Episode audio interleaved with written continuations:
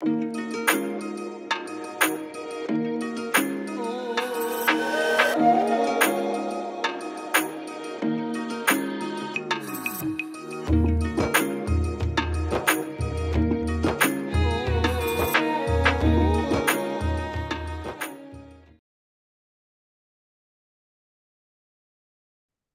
everyone, to another episode of Soul to Soul Connections with Jeni Ji. I'm Jeni Ji Cousins, your host and producer. Now, in order to tune into my show, make sure you subscribe to my podcast and YouTube channel to catch all shows and content that are coming out. The links will be in the description box below. You'll be able to catch it. I'm on many different platforms. Now, also before I forget, if you feel you have an inspiring story or something you'd really like to share with me, reach out to me and let me know because you never know when I'm going to reach out to you and say, hey, let's do an interview. So now on today's episode, I am so honored and deeply grateful to have the opportunity to interview Neale Donald Walsch. I absolutely connect with his work in so many ways. And he has touched millions of people worldwide. So I'm just going to read a little bit of a bio and then I'm going to introduce him into the show here. So now Neale Donald Walsch has written 40 books on contemporary spirituality and its practical application in everyday life including his new book, God Talk Experiences of Humanity's Connections with a Higher Power, a book in the Common Sentience book series. Neale is the best selling author of the Conversations with God series, which seven of his nine books made the New York Times bestseller list. Book one remained on that list for over 134 weeks. His titles have been translated into 37 languages and have been read by millions of people around the world. Now, Neale's new book is called God Talk Experiences of Humanity's Connections with a Higher Power. And thank you, Neale. I am so grateful for sharing some sacred time with you to have a chat with you today about your book and other conversations. Oh gosh, Thank it's love, love. What a nice introduction. Thank you. And I, I feel a little overwhelmed. I'm kind of embarrassed with all those nice things that you said, but I'm glad to be here. And it's an honor to be here on your program as well. So thank you for the chance to share these moments with you. How can I be of service to you today? I love that. so I just wanted to say now, God Talk is your 40th book. Tell us what makes God Talk special and different from your previous books. Well, you know, if I was asked one question in the past 30 years more than any other single question, it would be Can I have my own conversation with God? And can everybody have this experience? Of course, the answer is naturally yes. God is not exclusive to any one particular individual or any group of individuals for that matter. But then the next question I get is, how can I do that? And one day, you know, oh, about a year ago or so, I got a call, uh, uh, and it was a publisher. And they said, Would you be willing to write a book explaining to people how they could have their own conversations with God? I mean, could you put it in like a few steps, know, the little formula that they could use to get from here to there? I said, you know, I'd be happy to do that. Thank you for asking me. So I did write that book. Uh, it, it, it came through me very quickly. I wrote it in about three and a half weeks, uh, from start to finish, and and uh, sent it to them, and they uh, published it. It's now wonderfully available to anyone who wishes to obtain a copy. What makes it different from the other books is that this is not a dialogue book. There is there there is no interaction with the divine in this book, but the book does list ways in which people can have their own experience of connecting with the divine. And I do I do list a six-step process that I think could work for a lot of people, and it certainly did work for me. So um, that's what. And also, by the way, the book contains uh, stories from other people who have hmm. had their own interaction with God and, and feel really clear about it. So, because the publisher invited the general uh, public, they put a, a, note on the internet saying, if you feel you've ever had a conversation with God or any kind of intervention from the divine, send us your story. And many, many people sent stories in. They picked out the seven best and put them in the book as well. So the book is fascinating reading.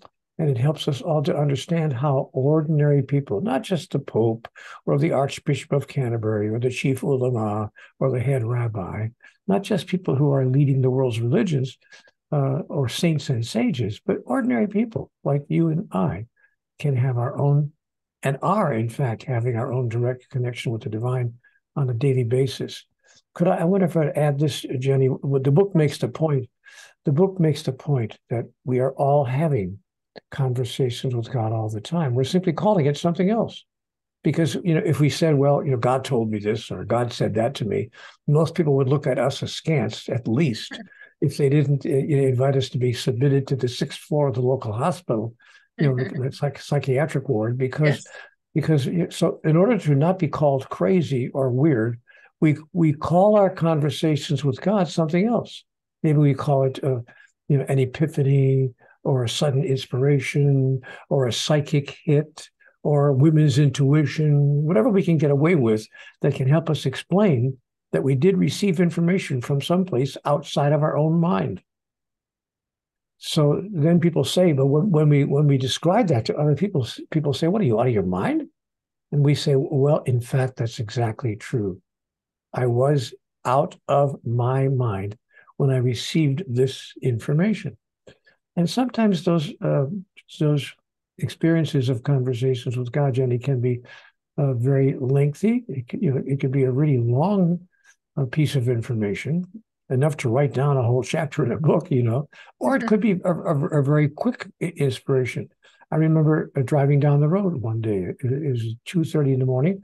I was leaving a party, and I was going home rather late at night and it was uh, 2.30 or 2.45 in the morning nobody, nobody was on the road i came to a stop sign of course i stopped but as i stepped on the gas to start up again to go through the intersection i heard a voice simply saying to me stop for no apparent reason but you know reflexively my re- reflexes took uh, uh took you know went into action and i slammed on the brake for no apparent reason. It's 2.45 in the morning. There's nobody in the road except there was.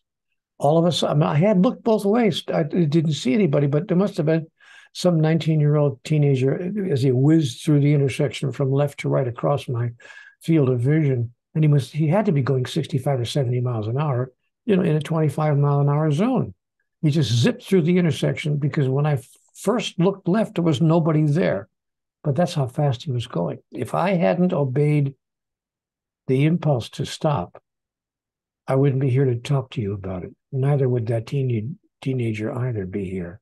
We would have had a terrible accident. But somebody tell me what made me hear that word stop? Was that my guardian angel? Was that, you know, the divine? And so I believe that we receive information, all of us, either in the form of one or two words or entire sentences, in some cases, entire streams of thought that could be put into a paragraph if we were to write it down. But all of us are having conversations with God all the time. We're simply calling it something else. So you feel that God is really listening to um, like our our conversations within, and we can talk with God. How if I wanted to, let's say, for somebody, I mean, I'm I I do channel myself, but if somebody wanted to have a conversation with with God, what would you suggest they do or how or is there a sign? Well, there's you know it, that's an interesting question, Jeni, and my answer is there is no one size fits all answer to this question. I think it's different for everybody. All of us find ourselves, if, if we really truly wish to have that ongoing relationship with the divine, we, we each find our own way there. So I think there are some similarities, but there is no one size fits all answer to your question. But the first thing But the first step is we have to admit there even is such a thing as God. So our the, the, the first of my six steps is the most important one, because billions of people, by the way, do not believe that there is a higher power. So we have to simply acknowledge, you know, there is this entity that many people call God, Allah, Brahman, Jehovah, whatever word we feel comfortable using, but but there is a higher power in the universe. And so, uh, if we embrace the notion that such a higher power exists, then we have to go to step number two, which is to be aware that we are, how would I put this delicately, worthy to be receiving information, that the higher power is not looking at us going, well, I don't know, if you're not a saintly person, or at least the Pope or you know, the Archbishop of Canterbury or somebody who's, but no, I can't talk to you, the likes of you. So mm-hmm. the second thing we have to uh, do in our uh, process is to acknowledge that we are worthy of receiving such conversations, receiving such information, and that in fact we are receiving such information, as I said a minute ago, all the time. We're simply calling it something else.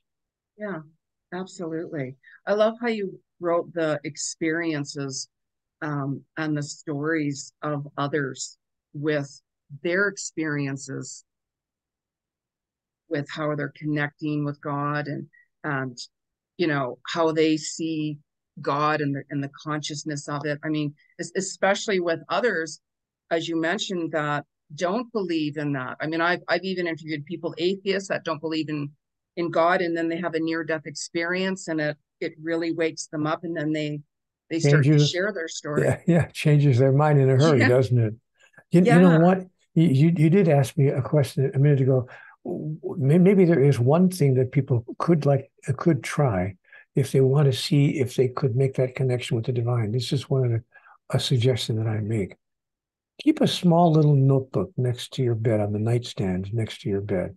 And if you'd like to really see, you know, if the process could work, if you have a really important question that you'd like to ask the divine, not a silly question like what are the winning numbers of the next lottery ticket or but i mean a really important question. Yeah. uh, write the question down before you go to sleep but then let it go at that. Write just the question put the pen down put the tablet down let it go until morning. And when you wake up the next morning the first thing before you do anything pick up the pen pick up the tablet and write down the first thing that comes to your mind don't question it. Don't doubt it. Don't don't don't don't don't don't don't write it off to your imagination. Just write down the first thing that comes to your mind, and it might astonish you the clarity of the response that you'll receive to the question you asked the night before. Absolutely, absolutely. It's it's getting that clarity within and not second doubting it. Yep. You know, some others don't, are like, "How do I know if it's true?" Right? And it's like, don't, don't second guess. Yeah. No second yeah. guess. Don't yeah, don't second guess it. Yes, yes. So when people are sharing their experiences of, of God talking to us, do you feel that's really, really important? No, it's totally unimportant. You should just forget about it completely and never mention it to anybody because you're making it all up. You're just imagining it. Of course, it's important. Exactly. Exactly. Of, of course, it's important. And you want to really pay attention to it which is, yes. by the way, one of the six steps that I mentioned in the book. Don't write it off. Pay attention to it. Yeah. really give it the weight that it deserves and realize that, uh, you know, I need to pay attention to this. Yes. Yes, because even one little experience somebody hears, it could it could wake them up somehow or or make them think even more so and such. Can you share one of your stories? In in your book, in your book, God Talk? Well, uh, you know, what one one of the stories that really struck me was uh, a, a, lady who felt that God spoke to her through her own son. She had, I think it was a six-year-old or seven-year-old child, and she was trying. The mother was trying to figure out, you know, an, an answer to a major question. Uh, she was looking at some health issues in any in any event. But one day, out of the blue, this seven-year-old walked up to her in the kitchen, her seven-year-old son, and said, "Mommy, why don't you call Doctor, you know, Schneider or whatever his name was, and and and, and ask him about your back? because I think I've been noticing that your back is really hurting you a lot or, or whatever. And she's she looked at him like, where in the world would you come up with that that idea? Where would a seven-year-old even to remember the name of her doctor, much less to walk in there like an adult and suggest that she call him?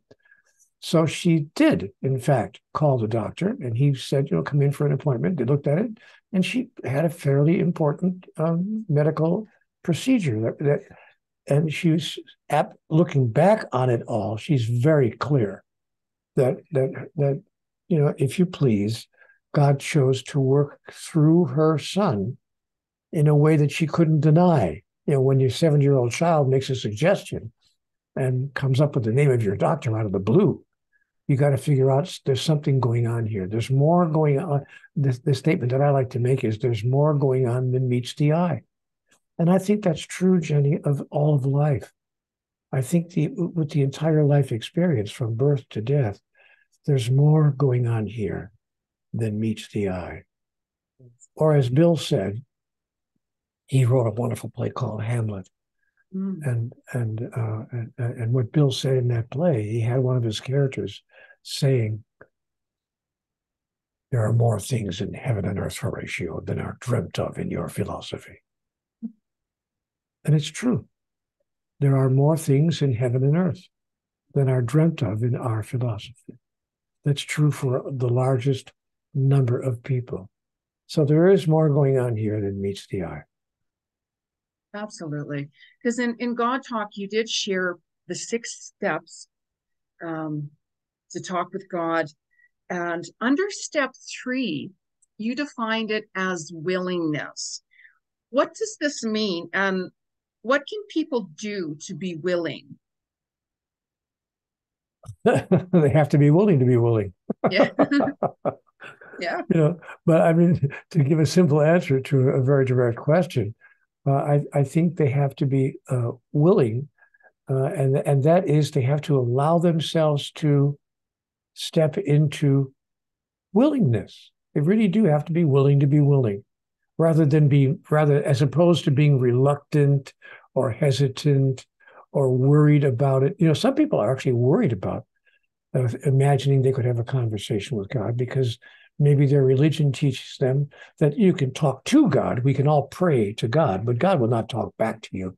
And if you're going to say, if you're going to ever say out loud to anybody that God speaks directly to you, then we'll, we will have to, we have no choice but to accuse you of blasphemy or heresy or apostasy, some kind of ecclesiastical offense uh, that we don't appreciate. So there are some people who are actually worried about even thinking that God would speak directly to them. So that's what uh, uh, what comes under the uh, category under the label of willingness to be willing to set aside all of your reluctance to to be willing to set aside all of your doubts to be willing to set aside any worry that you might have, any anxiety that might be attached to the thought that God's talking to me, just to be willing, you know, to embrace the experience exactly as you're having it. Mm. Yeah. And not to second guess it. I mean, especially in today's society with so much going on in the world, you know, I, I believe we're, if we're tuning in and paying more attention, we're getting so many more messages from from God and the spirits and, and angels and such like that if we're open to it. And it can really change a life, like transform others. Yes, and you know what's important is to understand how God speaks to us, because if we're expecting all of God's communications to come to us in the form of complete sentences or paragraphs of you know information, that's one way that it could happen. But also sometimes God speaks to us just simply through a feeling. Yeah just knowing. Yeah, a feeling that comes over us that may not even have any particular words associated with it. It's just a certain feeling about something. Uh, so, um, feelings, I'm told, are the language of the soul. So, uh, God will speak to us in feelings or um, the chance utterance of a friend. We happen to, we just happen to, by by the way, by non coincidence, we just happen to run into somebody on the street that we haven't seen in five years, Oh, it's good to see you again. How are you? Yeah. And this this friend utters something that comes out of out of nowhere. Yeah. and just happens to be, you know, speaking directly to us. Another good example, you know, I, and this is a vivid one from my own life. I remember uh, I had a big question in my mind. Doesn't really matter what the question was, but I can tell you what was interesting.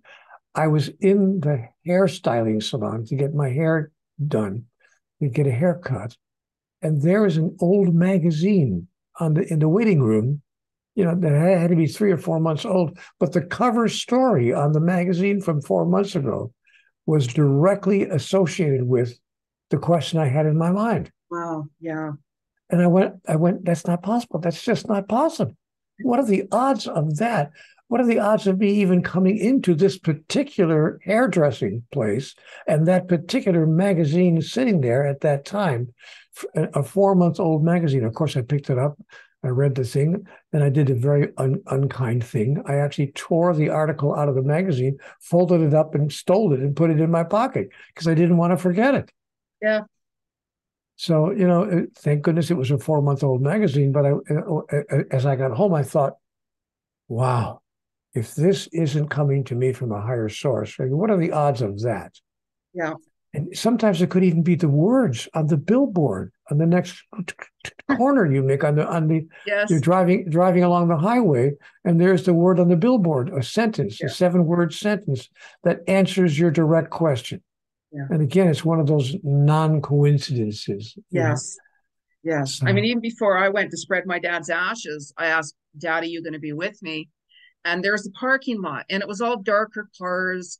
And there was one car, it was orange. The license plate said dad. Oh my gosh. And it, you know, Did and that I'm blow you away or what? Well, no, I'm used to that kind of stuff, right? But I always ask. I like to get those confirmations as well. Oh. and Oh, and it the, the most interesting thing as well is the car was orange and i'm looking at having to buy another vehicle and the vehicle i'm actually looking at is monarch orange my goodness. yeah yeah so i yeah i mean i get yeah it was just i tell people to do that pay attention to the signs and and such Yeah. like that especially in work at the hospice i'd see feathers and such like that on on the floor i'd pick up and I used to work for a lady named Elisabeth Kübler-Ross, and uh, she was a psychiatrist who wrote many books on death and dying. and Mm. I, I had I was a staff person for her for a while. She used to say there are no coincidences in the universe. She calls it divine intervention. Yeah. Yes. That's exactly, exactly.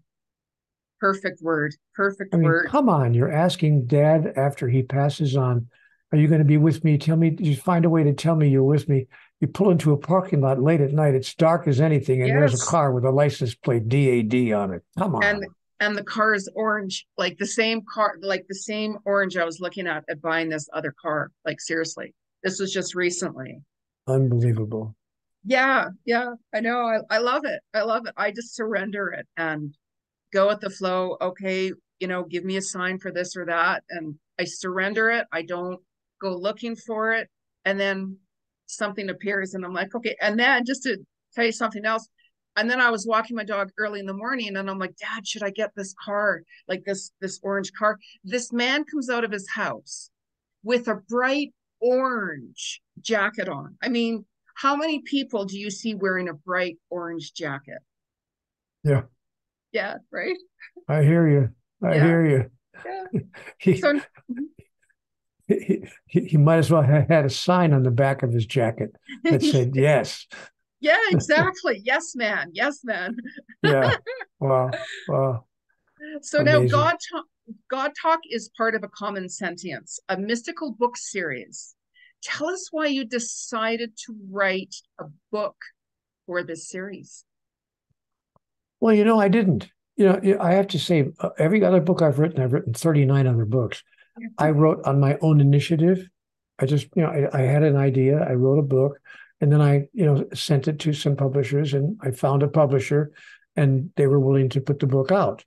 But, but I didn't really decide to write this book in the way people think.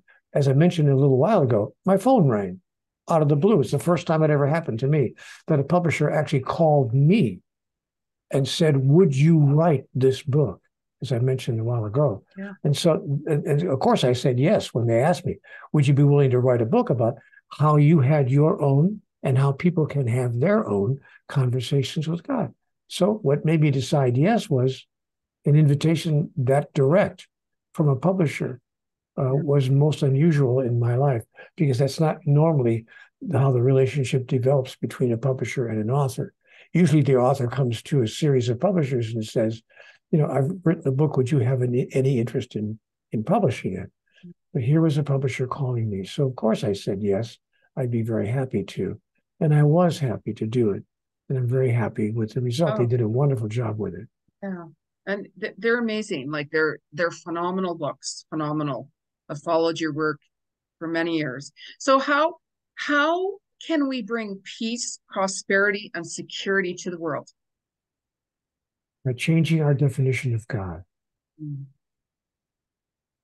because the current definition that we're using of God is what stops the world from experiencing peace and prosperity and happiness. We imagine, that is, most people who believe there is, and you know what's interesting, uh, Jeni, the, the statistics have shown, surveys have been taken by, uh, by uh, anthropologists over the past 10 years in most of the nation's countries, asking a single question a one question survey Do you believe in a higher power? And eight, statistically speaking, 8.5, 85% of the answers were yes. People believe in a higher power. But here's what's interesting while 85% of human beings say, yes, I believe there's some kind of a higher power, we can't come to an agreement about what that higher power is, what it wants, how it works, how it how it how it reacts if we don't give it what it demands. If it in fact demands anything we, we just we just can't come to an agreement about about that. But most people who believe in god do agree on the following.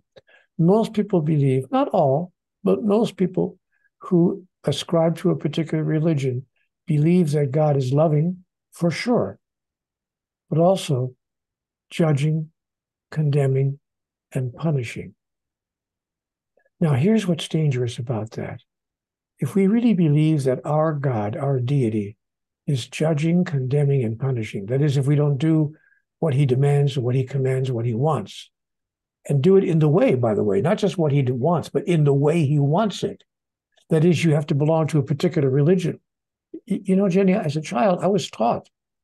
I was born and raised, I, I don't want to be disparaging, but I was born and raised in the Roman Catholic religion. And my Catholic religion taught me, I was taught by the nuns in school, that if you are not Catholic or at the very least Christian, if you're if you don't belong to the Christian faith, you're going to hell. I mean, it didn't matter how whether you were kind, generous, compassionate, forgiving, caring, patient, understanding, loving person. None of that mattered. You belong to the wrong religion you're going to hell. And this was the God I was taught to believe in. Now, even at the age of nine, my mind is trying to get itself wrapped around the notion of a higher power who would send a, a poor person who might be, you know, in some other country who simply doesn't embrace a particular religion. Maybe they're you know, Muslim or Jewish or you know Hindu or who knows what but they're not the right religion. And God's going to send them to hell. And I couldn't, I just couldn't, at the age of nine, I couldn't grasp that notion. But here's what's sad. I'm, I'm making, I, I want to make a point here, Jeni, and that Yeah. the point I'm making is most people believe in a God who is judgmental, condemning, and punishing. Therefore, we think it's okay for us to be judgmental, condemning, and punishing with each other because our religions teach us to be godlike, to imitate the behaviors of the divine. So if we think the divine behaves in that way, we will consider it okay for us to behave in exactly the same way. And that's the answer to your question. How can we bring peace and joy and happiness and love, more love to the world? By believing in a God, by changing our definition of God and using, you know, uh, in, in I wrote a book called The God Solution. Hmm. And in, in that book, I answered the question if there really is a God, if there really is a divine power, a higher power, then why is the world such a mess? And why has the world been such a mess from the beginning for thousands and thousands of years? Why doesn't God step in and just do something about it? And the answer that I received when I asked God the same question is, oh, sweetheart, Neale, sweetie, it wasn't my intention to create a, a, a species of minions that all human beings would simply be subjects in the kingdom. Do as I say, and you'll get the goodies. Don't do as I say, and you're in big trouble. Like I'm some kind of a, you know, master of, over the race. It, that wasn't my intention to, you know, my intention was simply to invest in you, to give each of you, every single sentient being in the universe, the power to produce your own reality. And so if you don't like the way things are going on earth, then notice who's creating them that way.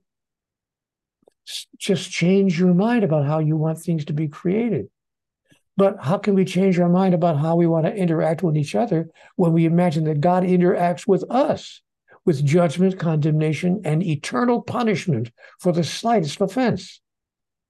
Like missing Mass on Sunday. The Catholic Church also teaches that if you miss Mass on Sunday, I don't mean regularly. I don't mean for a year. I mean one Sunday in your life. If you miss Mass, if you think I'm exaggerating, ask a priest. This is a mortal sin, missing Mass without a good excuse. You know, if you're taking care of a sick parent, fair enough. Or if you have to work on Sunday morning, okay. But if you just go to play golf, you know, because you, you have some out of town friends, and one particular week, one week out of your life, you decide not to go to Mass, if you die the next day in a car accident, God forbid, you're going straight to hell. Mm. Burning in the fires of hell for missing church one Sunday of your life. Yeah. Now, this is why we behave this way with each other. It sounds like I'm exaggerating the point, but we are behaving with each other the way uh, we have been told that God behaves with us. Yeah. We have been told that, told that it is appropriate for us to behave with judgment and condemnation of each other. Now, Here's the suggestion that I make in the book called The God Solution. What if we came up with a new definition of God? What if we decided that God could be defined in two words pure love? Yeah. Yeah. Now, Jeni, when I say this in front of an audience, somebody in the back of the room is bound to get up and say, Oh, yeah. Mr. Walsch, please, please, please. Yeah. We've been listening to you for 20 minutes for you to tell us that you think that God is love. Everybody agrees on that. Even even religions that have dogmatic, yeah. you know, yeah. differences of opinion, we all agree that God is love. And that's when I have to say to my friend in the back of the room, whoa, whoa, whoa, whoa, relax. I didn't say that. I didn't say God is love. I said God is pure love. Yeah. Now my friend in the back of the room will say, okay, what's the difference? Yeah. The yeah. difference is that pure love needs, expects, requires, and demands nothing in return. Read that N O T H I N G. God mm-hmm. doesn't require us to worship Him, to obey Him, to even believe in Him. God requires nothing of us in order for us to be worthy of receiving God's blessings and God's love. That's what pure love is. Pure love requires and demands and expects and even hopes for nothing in return. Jeni, we can't even love the person on the pillow next to us that way. Yeah. So we think that God is a trade deal. You know, God is is involved in in in the trade deal with us. Like nations have trade deals. I'll give you this, you give me that. God says, You give me worship, you give me obedience, you, you believe in me, and I'll give you all the goodies. But if you don't believe in me in the right way, or if you don't worship me every single Sunday of your life, or maybe it's Saturday in your religion, or maybe it's Friday night, whatever, but you got to be with me once a week, or, or you're in big trouble. So, this is the idea. The God solution is to imagine what if we decided that God was pure love? And what if we chose to see if we could em- embrace that notion and demonstrate pure love, even with the person on the pillow next to us?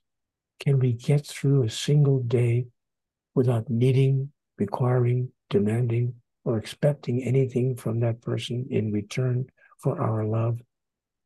Because love is not a transactional experience. It's not a transaction. I'll Mhm. give you this if you give me that. It's not a quid pro quo relationship. It's I love you because of who you are. And I need nothing in return from you in order for me to give you my love. Jeni, it took me, I'm sorry to say, 40 years to learn that. I went through relationship after relationship after relationship, thinking that it was a transaction. Yeah. I'll give you this, you give me that. Yeah. Only when I finally married the lady I've been married to now for 16 years, which is for me a record. But Mhm. but only when I finally found this particular person and I decided, you know what, I'm going to love this person because of the extraordinary human being that she is, having nothing to do with what I can get from her. unconditional. Unconditional. You know as as i see it it's the most powerful energy in the world. Most powerful energy in the world. I mean my even even with my work that i do all my spiritual work it's it's from my heart and it's it's from my soul and it's it's unconditional you know and it and it's my goal to even even if it's even if it's one person let's say one person a day you know it doesn't matter if there's a hundred or whatever as long as i've touched that person's soul and opened their heart to make them believe that person can really change other people and share love upon the world. I mean even when i do prayers i do prayers every day as well and meditate and chant every day you know i i always radiate and, and chant out unconditional love especially more to you know people who are of like the dark forces and negativity and we're really struggling like the so-called leaders. We won't even talk about that. Don't even get me started. But you know for them because if they were really in tuned with unconditional love all of this would not be going on or happening. No, of course not. Right Now I have, now I have a question to ask you. Does a person who does not accept Jesus Christ as their Lord and Savior go to hell? no Or they can go to heaven too? yeah of course i i mean in my in my way of perception we all we all go we all have god to answer to for What, what do you mean? What do you mean God to answer to? You mean what? What if God? When you say God to answer to, does that mean there's a judgment and God says you didn't believe in the right way, so you're going to hell? no no Oh, i oh, believe okay. that when when we go we're all surrounded by unconditional love Ah, so what do you And- when you, what, what do you mean God to answer to? What do you mean by that? well it, it's it's like i like for me um i mean it i i do readings and such like that and had many near death experiences and and um you know i i personally believe that when we pass on we're welcome doesn't matter who we are what we've done. We're all welcomed in by love. We're all showing um there's- you know what no we've God- done. So there's no God to answer to in the sense of well well yeah they're not going to stand there and point your finger and and all of these things. I believe we're all shown upon our journey the good and the bad or whatever whatever our journey was on earth um and it a of what chance to we've do it differently the next time. yeah. Yeah. Yeah Yeah. reincarnation coming back. Yeah, and if we don't like what, what what we did, if we go back to the other side, we, if we find ourselves in the spiritual realm, we say, "Oh wow, I- don't think I would want to do it that way again the next time," Yeah, and we come back, you know, with another incarnation in a different body, at Yeah. a different time, in a different place, and perhaps we respond differently because we've grown in our spiritual understanding of who we are and why we're here. So you and I share the same beliefs. So there really is no God to answer to in the sense of, oh, I better get the answers right or I'm going to be in trouble. yeah There's no way. I'm going to write a book one day called There's No Way to Be in Trouble with God. yeah perfect perfect i love it i love it that's a great title and and i i would i would do that because you know, even even you know, whenever I'm talking to people every day and such, even with my clients and so on, you know, I get asked that question um, a few times actually. Well, there is no God because of this and this and that and, and all of that exactly. And I, I understand it. And that's why with me, you know, let's say if I talk to 100 people today, for instance, right? Even if I can, you know, take one person, open up their heart, open up their soul to see life, to experience unconditional love. Because for me, the number one law of the universe is do not ever judge anyone, no matter what has happened or they're going through. We all have our own journey and our life lessons to walk upon and experience. You know, so in because other words, yeah. In other words, he meant it when he said, "Judge not, and neither can." Yes, yes, absolutely, and that's why you know, even you know, the podcast here, I call it soul to soul connections with Jeni Ji because it's soul to soul. We're we're we're connecting and talking soul to soul, heart to heart you know, and authenticity and, and, and speaking. It's so important. I, I'm very drawn to authentic, authentic, authenticity, blah, blah. authentic well, hope, people and stuff like that. that you're right about it. I hope that you're right about everything you're saying, because if you're not right, you're going straight to hell. Yeah. well, actually, I've, I've got seven books I started writing many years ago. They're sitting in my folders. But you so, know, it's it's as it's it's as George Bernard Shaw said one day. Even if you are going to hell, all the interesting people are there anyway.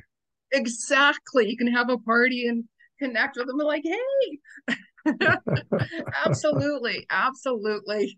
So now, out of all of your books, out of all 40 books now that you've written, do you have I mean, of course, they all have their own energy and, and everything in it. But do you have out of all of these books now, like one of your favorite, like one that you're like, I like this book more for whatever reasons, right? Yes, uh, I'm not sure I'd call it my favorite book, but I think it's the most important. Uh, and it's it's the book uh, "Home with God." Mm. The the subtitle is "In a Life That Never Ends." Mm-hmm. And it's a book about the afterlife. It's a book about what happens. It was a dialogue book. I'm questioning God. It's a back and forth conversation with God. Mm-hmm. But I'm asking God in the conversation, you know, really, what is death? What's the deal here? Give me what what is death? And what happens after we die? And the book answers that question in specific detail. So uh, it contains some wonderful, wonderful insights uh, including the statement that nobody dies at a time or in a way that is not of their choosing. And, and, and as well, of course, there is no such place as hell, that every soul that ever was, is now, and ever will be, always returns to the realm of the spiritual. There's no such place as hell or Hades or whatever you want to call it. Such a place simply does not exist. And many other revelations uh, in, in the book as well about uh, you know life after death. What you know, what is death? God said it's simply a change of address. Yeah, absolutely. Just, you, you continue to exist. Death does not exist. Uh, you continue to exist. You simply no longer exist inside of your present physical form, but you you you you leave that form in a sense behind, and, and then you return but one of the interesting things that I was told in Home with God is that we don't even leave our form behind completely in the way people think we do, that we simply re energize what we call our body and our mind. But, but portions of your body and your mind go with you. And when you reincarnate, you will reincarnate using some portions of your body and your mind, including some portions of your mind that you've had in what you call previous lifetimes, yeah. which explains deja vu that explains how we can sometimes sometimes walk down the street and have a have a deja vu experience, and we wonder how can we know that. I was in. I remember being in uh, Hamburg once with, with, my wife, and we, I was do, there to give a lecture. But we're walking down the street in Hamburg, and I said, "Oh my gosh! If we make a left turn at the next corner, there's a beautiful, beautiful building there with pillars, huge pillars, three-story high pillars, and it's it's a gorgeous, some kind of a government building. we got to go look at it. It's really great architecture. And my wife said, How do you know? I said, I don't know. I just feel like it. So he turned the corner, and sure enough, four blocks down, there was the building. Mm. And she said, That's impossible. You, you almost described it. I said, You know what? I've been here before. Yeah. This yeah. is not this is not my first time. Mm-hmm. So sometimes we have that experience, which the French call deja vu. I've seen this before. And we might also have the experience just meeting a person. For instance, when I did meet the lady who is now my wife and has been for 16 wonderful years, I remember when she first walked into uh, my presence, my first thought was, oh boy, here we go again. We've done this before. You know, and, and later on, not immediately, of course, but as we got to be friends and got to know each other, I said to her, It feels like I've known you all my life. Feels like I, I don't know, I, I, don't, don't know how to explain it. I know this sounds like a come on, it sounds like a line, but it not. I really do feel like I've known you forever. And she looked at me. She said, "My God, I was afraid to say it, but I feel the mm-hmm. same way about you. I feel the same way about you." We got married a week later. Wow. Yeah, we were driving yeah. driving driving down the road in the car. We were going to go see a play, and we, we were going to the theater. It was, it was our first date, our first real date, dinner and a theater. And on the way to the theater, she turned to me in the car, and she said, "You know, I think we should be married." and I looked at I looked at her and I said, you don't want to say that to me twice. yeah. Wow. She said, No, I'm serious. Yeah. I, I think we should be married. Yeah. We like the same food. I just discovered that at the restaurant. We like the same music. We like the same play. We have the same taste in in everything, you know. And uh, obviously, I love your books, and you know, we're good together physically. We discovered we discovered that the other night. so so why wouldn't we be married? Yeah. And so we got on a plane two days later and flew, to, flew to Las Vegas, mm. where there's no waiting period to get a marriage license. We got a marriage license in an hour, went to a marriage chapel, and yeah. became husband and wife. Wow. Just as simple as that. Wow.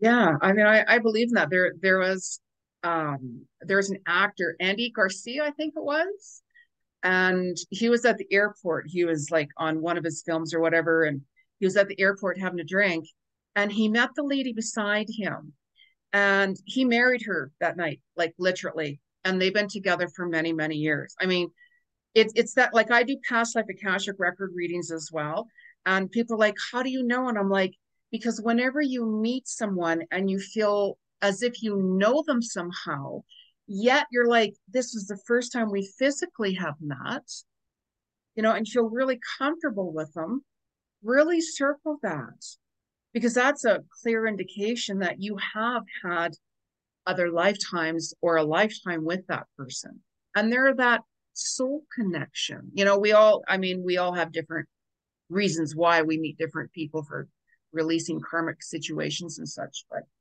i love that story i love that story yeah. That's so beautiful. Yes, and my life has been been that way because I've been really certain. Listen, I listen to the feelings and the words and the ideas and the thoughts and the emotions that God sends to me and sends through me. You can sense that, feel that. Yep. I've learned to trust it. I've learned to trust it. Yeah. My life, my, my life has taught me to trust it. I didn't yeah. trust it the first 20 years, but boy, I mean of my adult life. But when I got into my 40s and 50s, especially after my 50th birthday, I started paying attention and listening carefully to what I was hearing. Yeah. Yeah. And how you're feeling too. I, I get that. I, and sometimes I tell somebody, see how your body feels when you're interacting yeah. with someone. And, you know, yeah. if there's that calmness with it, then the intentions are are good if you're like i don't know all of this stuff that person's intentions might not be you know for the right reasons and such like that Yep. Give it what I call the tummy test. I had a lady in one of my workshops. She couldn't decide whether to uh, take a job or not, that she was really offered a good job, but she didn't know whether to take the job or not because it would require her to leave the job she currently had. She said, What what can I do? What can I do? And I said, Do you have a coin in your pocket or in your handbag? She said, Yeah, I, probably. I said, Okay, get, get, take the coin out. She took the coin out. I said, I want you to flip the coin. Heads, it's yes, take the job. Tails, it's no, don't take the job. She said, wow. Really? A, a flip of a coin? I said, Well, that's not just a flip of a coin. When you flip the coin and then you look at whether it was heads or tails, listen to what your body says. Because if it's, if it's heads, then you, your body will either go, Oh no, I didn't want to do or your body will go, Yippee. Yeah. It's, it's what I call the tummy test. Your tummy will never lie to you. Wow. Listen to your tummy. So she took the coin out, she flipped it. Yeah. It, it, it, it came up tails, and her tummy went, Oh no, I really want it. And I said, There's your answer. Wow. That that's really, really great advice. Like I'm gonna try that. Like seriously, whatever. It's like, you know, what do I do? What do I do? What do I do? Yeah, right? the, the, tummy that, test. That's really good advice. So yeah. now your your conversations with God. Now that came out as a movie back in 2006. Yes. Right. How is that? Like, how how did that go for you? It's the more it's the most surreal experience. I don't know how many people have had the opportunity to go to a theater and see on a 45 foot screen on a cinemascope screen in front of you your own life. Yeah. You know, I mean that that that that's a very surrealistic moment. I'm sitting in the back of the theater. I didn't even want anyone to know I was there. So I snuck in, you know, I snuck into the back of the theater. My wife and I were watching this movie of of my life, made by Stephen Simon, who who uh, produced and directed many Hollywood films, What Dreams May Come, and Bill and Ted's Excellent Adventure. He's a you know well-known Hollywood director and producer. And he read my book and said, I want to make a movie of this. So he did make a movie of it, uh, starring Henry Czerny. And and I went to watch the, the film in the theater. Very strange experience. But they did a wonderful job because, of course, he consulted with me. He came to my house. Stephen Simon did, the producer and the director. He came to my house with a screen screenwriter, and and they sat down with me for three days and went through my life from you know uh, beginning to end, so they could really get an accurate uh, script put together. And and he gave me something that most Hollywood producers would never do. Stephen Simon gave me script approval. He said, if there's anything in the script you don't like, we'll take it out of the movie. We will not put it. It will not be in the film. So so they they uh, gave me script approval, and uh, when I agreed with the script, because they they didn't really put anything in there that I didn't like, and nothing that was not true. So then they then they produced a film, which was basically the story of of my life from the time I had my conversation with God experience. Very well done. I thought the movie was well done. The movie is called, predictably, Conversations with God, colon, the movie. And I love how he gave you that, you know, make sure that everything is okay on your script and such like that, because sometimes things are reworded and such everything. So, oh yeah, you know, he he he allowed yeah. me to come. I was yeah. I was actually uh, on the set when the movie was being made. Mm-hmm. They yeah. made the movie. They made the movie in the city in which I lived. They came to the city where I had the experience of being on the street because I was living on the sidewalk for a year. So they they they depicted that whole experience of me being homeless and on the sidewalk, and then me crying out to God in the middle of the night one night, What does it take to make life work? What have I done to deserve a life of such continuing struggle? And I, I screamed out to God, Tell me the rules. I'll play. I'll play this damn game. Just tell me the rules. Yeah. And after you give me the rules, don't change them because it seems like the rules rules of life are changing every other day. So, and that's when God began speaking to me and said, Take this down. Yeah. So I began taking down on a yellow legal pad everything that I was hearing, which brought up other questions, other answers, other questions. So Stephen Simon read that book and he said, I got to make a movie of this. And he came to the city in which I live with his whole crew and the stars of the film and made the movie. Wow. Wow. That's amazing. I love that because those stories are very inspirational, especially nowadays with so many ways and what's happened with the world and such like that. You know, so if somebody came to you and they're like, you know what, Neale, I've lost faith in life. I've had so many disappointments. I, I'm giving up and I don't know what else to do. Well, what would you tell them? You can you can do that if you want. But you'll simply come back and do it all over again anyway. So you might as well use this particular lifetime yeah. to to but but I would say to them, let's make the first important decision. Number one, who are you? I would ask them to answer the question, who are you? And if they say, well, you know, I don't know, I'm a guy, uh, I guess I'm, you know, a, a, a, fireman. I work for the fire department. I'm, I'm a father. I said, no, no, no, no, no. I didn't ask you what you do. Who are you? Do you think you are this, a body, or this? Do you think you're your mind, or is this who you think you are? An, you know, another life form, not much different from a bird in the sky or a fish in the sea, more sophisticated perhaps, fair enough, but just another form of life? Yeah. Or do you think you're more than that?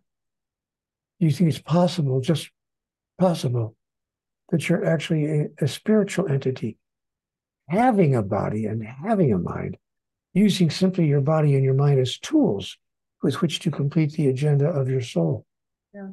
So who are you? And if they say, well, I hadn't really thought about it in those terms, I would say, think about it in those terms because here's what I've come to tell you. Or really, here's what you've come to me to hear.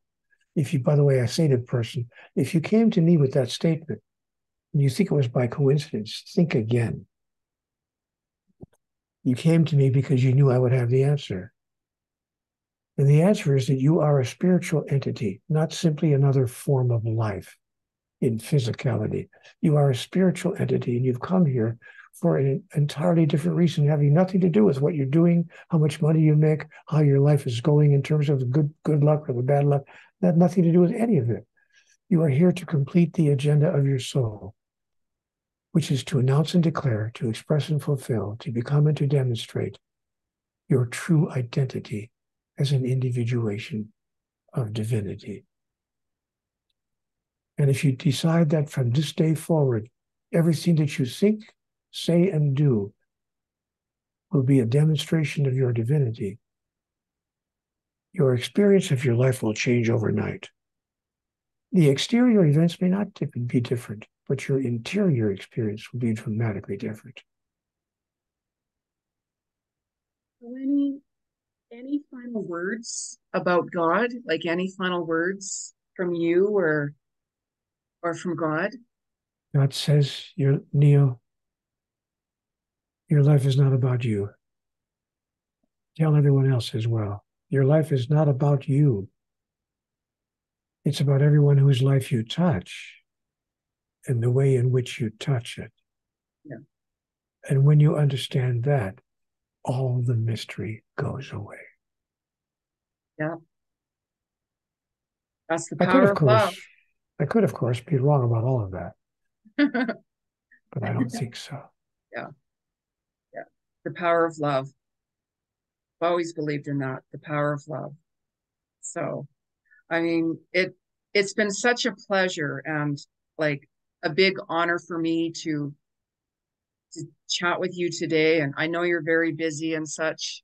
When does your book officially get released? Just so others out there who well it's it's available right now. It, oh, it can be okay? it, it, can be pre-ordered now. Yes it, it, can be it can be pre-ordered at, at, amazon or any online bookstore. And i think it's physically available on the 14th of november. Okay yeah because i'm gonna have people say when's this book out? So that's why i'm like okay i'll i'll ask i'll ask. Right? So I mean, I, I I could chat with you for hours, like it, like hours and hours and hours. And I mean, I'd, I'd love to have you come back again and chat with you again. I mean, I know you're very busy and such like that. We can do that. It's very simply done. Anyone yeah. who would not accept an invitation to spend more time with you has got to be out of their mind. Oh, you're so sweet. You're so very kind, very kind. Such a very sweet person, very sweet person. And I, I just love your work. I, I adore your work so much. And you know, I want to thank you again for for taking time to to spend sacred space with me, as I call it. You know, one on one, soul to soul, heart to heart, keeping it real, talking about you know God. My heart's filled with much gratitude for this opportunity as well. Thank you. It's been lovely to be here with you as well. So thank oh. you for the thank you for the opportunity and the oh, invitation. Of course, of course. And I want to thank everyone who's tuning in into my show and make sure you're subscribed to my podcast and my YouTube channel in order to get notifications on new videos and content and episodes on Soul to Soul Connections with Jeni Ji, plus everything else. And as a reminder, for those of you who have an inspiring story or something you you feel the need to share, let me know. Send me a message because you never know. I might reach out to you. I might even come to your doorstep and say, let's have that time to talk. I'm listening. So thank you again, Neale. And I will have a chat with you very soon and God. Namaste. Thank you, my friend. Thank you, my friend. Oh, Bye for now. Thank you. Bye.